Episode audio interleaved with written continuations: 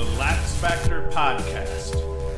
What is up, lacrosse fans? You're watching episode 225 of the Lax Factor Podcast. I'm your host, Ted Houston. Today we are going to talk about the absolutely loaded Team USA roster. There was a bunch of people that were mad about some of the snubs, but keeping it positive, one thing that you can't argue is that this roster is is well put together. It seems that there was some thought put into the flow and to, you know, um making sure that they had all of the holes filled in terms of player type uh, and capabilities. And I think they went a little bit more with utility over specialty as it pertains to uh, a, a, few things. So I want to dive into it here. As I always say, though, before I do, you can go to laxfactor.com and watch all of our videos, listen to the audio podcast. You can also support us by, you know, getting some t shirts and generally being dope and supporting us that way. We have all sorts of t-shirts, both Lax Factor related and just regular cool t-shirts. So uh, and then share the crap out of the podcast with everybody, like, subscribe, all that good stuff. So let's dive into this now. And first, I want to go over that, you know, yes, there were some surprises here. And I don't, you know, when I look at it, I think the biggest surprise offensively was Kieran McArdle being on the team. And not because Kieran McArdle's not a, a filthy lacrosse player and insanely productive. Um, I think that there was just other names that people know a little bit more, both at the, the, the, high levels of college and at the PLL. And, you know, people were surprised some of these dudes didn't make the team.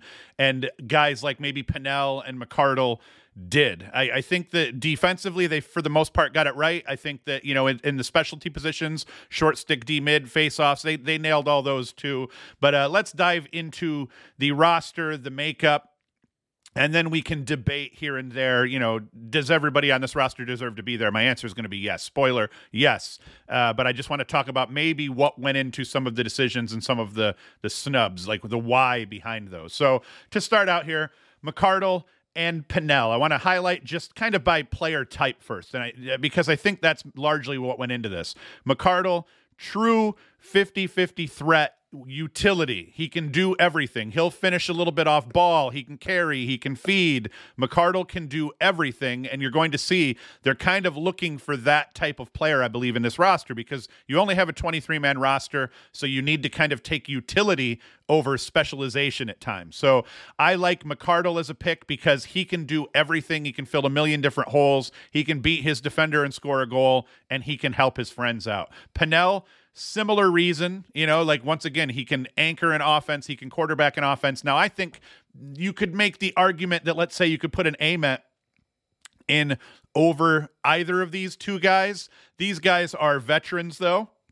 And these guys are not that Ament by any means is one dimensional. I had always said Ament can score goals with the best of best of them. It's just he's so much better at orchestrating an offense and getting other guys points. It, it, that's what he does. You could make the argument with with both of these guys. They they're a little bit more capable of knifing you with goals, and I'd say the same about Sowers. Sowers was always an assist heavy player through college. You look at his stats last PLL year though, 21 goals, 11 helpers. The young guys can run, so even you know what you end up seeing with a lot of the young um, young pros is that you know yeah Sowers was a do all attackman, a true 50 50 attackman in college. In the PLL last year, the dude was scoring goals, and that's because he's young, more athletic, has legs. He's going to be able to get himself opened up a little more. So I think with th- these two spots and with Sowers, I think they were trying to go with guys that could do it all, that were just as capable of dro- as dropping at dropping dimes on dudes' sticks as they're cutting as they were of scoring goals. And I like the veteran picks up here with McArdle and Pannell. I like the pick with Sowers here to kind of fill in both at attack and get some midfield runs as well. And I think that's the other kicker. Sowers can kind of dodge from all over the field. Can you could bring him out of the box and have him run midfield. Maybe Ament doesn't have that same utility, at least not in the coach's eyes overall.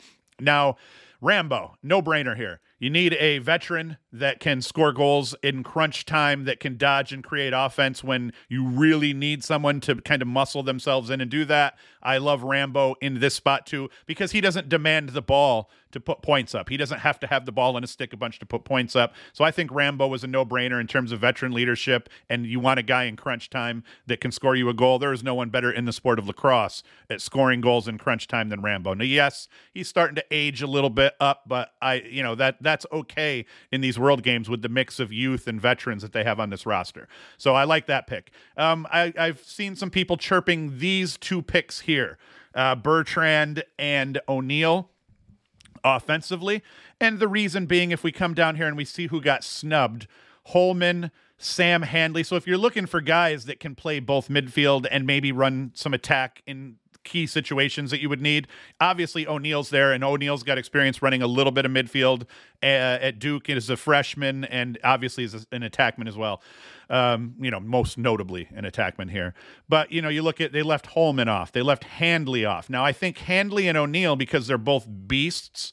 I think they're the most closely related. So you could make the argument here okay, why O'Neill over Handley?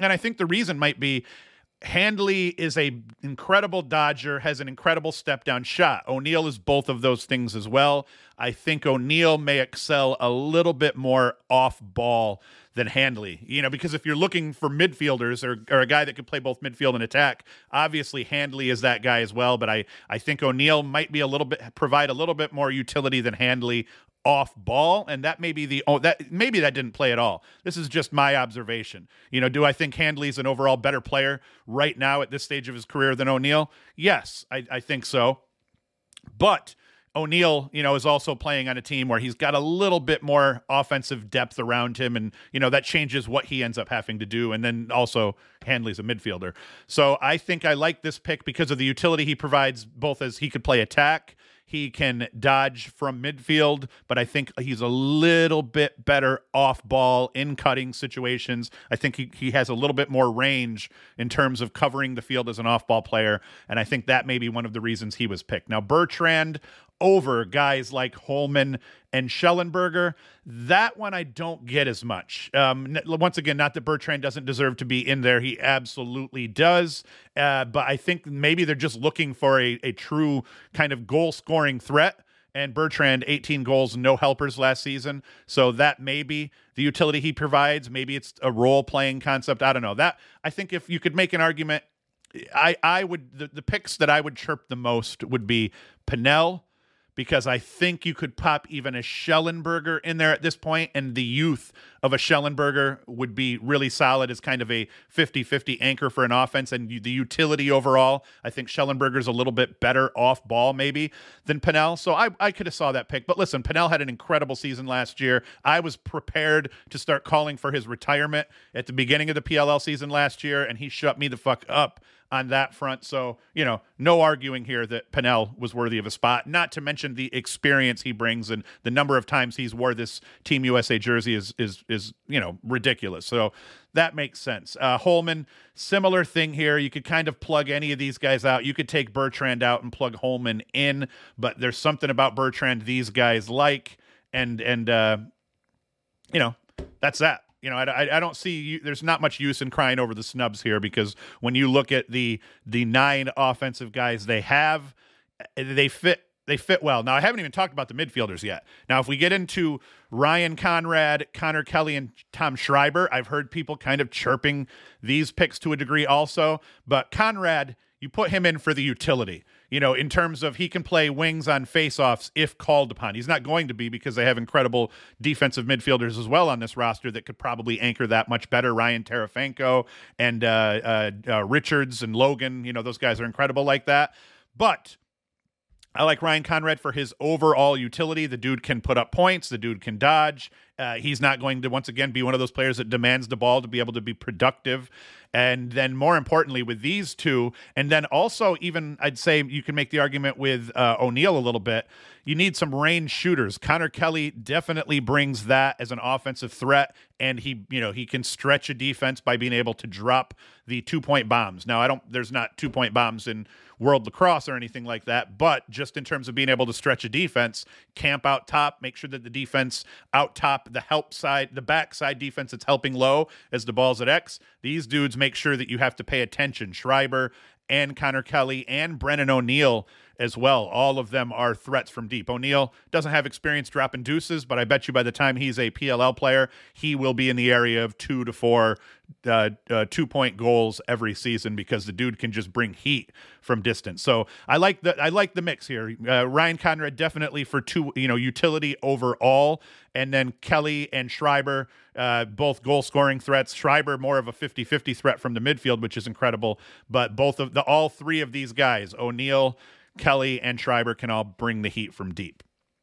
Face offs, not even going to debate this here. TD Ierlan didn't have the best year last year, but you could just put these guys on the Team USA roster for the next you know, four, six iterations, and I would be completely pleased with that. I both love them as players, as personalities, but more importantly, I like them together. They're like stepbrothers, they're best friends. I don't, I know they're really not, but that's how I see them in terms of the competition. And uh, they used to put on the field here and used to do the way they used to do battle in the college game. I loved it. So I'll take these guys at face off Trevor Baptiste and TD Ierlan all day long. I forgot I didn't even use their names uh, for the people who are listening only. Short stick D mids. Man, you know, you, you look at these guys, these guys are fine. Zach Goodrich, Danny Logan, Jacob Richard, Ryan Terefenko, all more than capable short stick D mids. You could sit here and we can go down into the. Uh, I, I don't think I wrote about it here. Let's see. Oh, yeah. Yeah. So on the defensive side here, Poles I'm completely cool with, but one thing I did mention here was snubs like Ty Warner. They're not going to end up being a big deal. Yes, Ty Warner's probably the best, better cover man. You could even make the argument Warner's a better cover man or as good as any of these guys, if not better. But you can say Terefenko. I, I think all four of these guys in all provide a little bit more two way utility than what Warner would bring to the table. And I think that's obviously when you have a 23 man roster, you got to got to go with utility. And I think they got it right with these guys. I mean, shit, look at Logan. He had three two point goals. That's pretty dope. And then uh, Terefenko, you know, eight points here. So you go with points between Danny Logan and Terefenko, and then utility overall still there for both Goodrich and uh, uh, Richards. And then LSM, Byrnes, and Ehrhardt. That's pretty dope. They only have four close defensemen in Bernhardt, Dunn, Giles Harris, and Rowlett. I love all of those picks. I like the LSM picks here. Not even going to talk about any snubs because it doesn't matter. And then we get down into the goalie range here Jack Kelly and Blaze Riorden. I will say this, and I talk about it down at this here.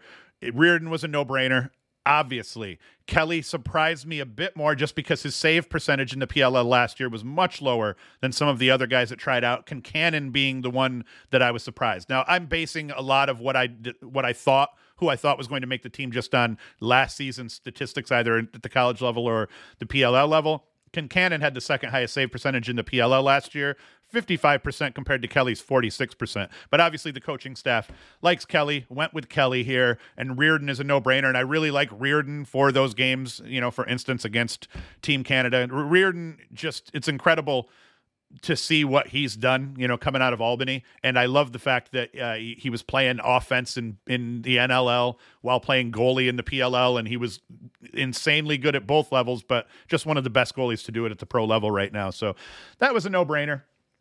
Um, so that those that, I just wanted to talk about it quickly here, but I think that overall I like the I like any of these. You, you could sit here and kind of start mixing and matching units here. I mean, you say even if the the starting attack was McArdle, Pannell, and Rambo, I that's a really good attack unit. But then you could start popping in, you know, pop out uh, McArdle or Pannell. You pop in Sowers. You know, you could take out uh, Rambo and pop uh, Brennan O'Neill over there on that left side. I mean, the utility they're going to have, where they'll probably have a five man rotation on attack, at least a four man rotation on attack. I'm almost positive we'll see Sowers down there. I wouldn't be surprised to see a little, you know, a few runs here and there for O'Neill. And then you start looking at the midfield lines here. You know, obviously these would be your, in essence, your top two midfield lines. Here's one and here's another. And I, I would suspect that they'll mix them up a little bit. I bet you would end up seeing sh- maybe Schreiber anchor a line and Kelly anchor a line, and then they'd mix these other guys in. I don't know. It'll be interesting to see how they mix and match and how they put that all together because they're, you know, nine offensive guys is all they have to make do with. So it's not a whole lot.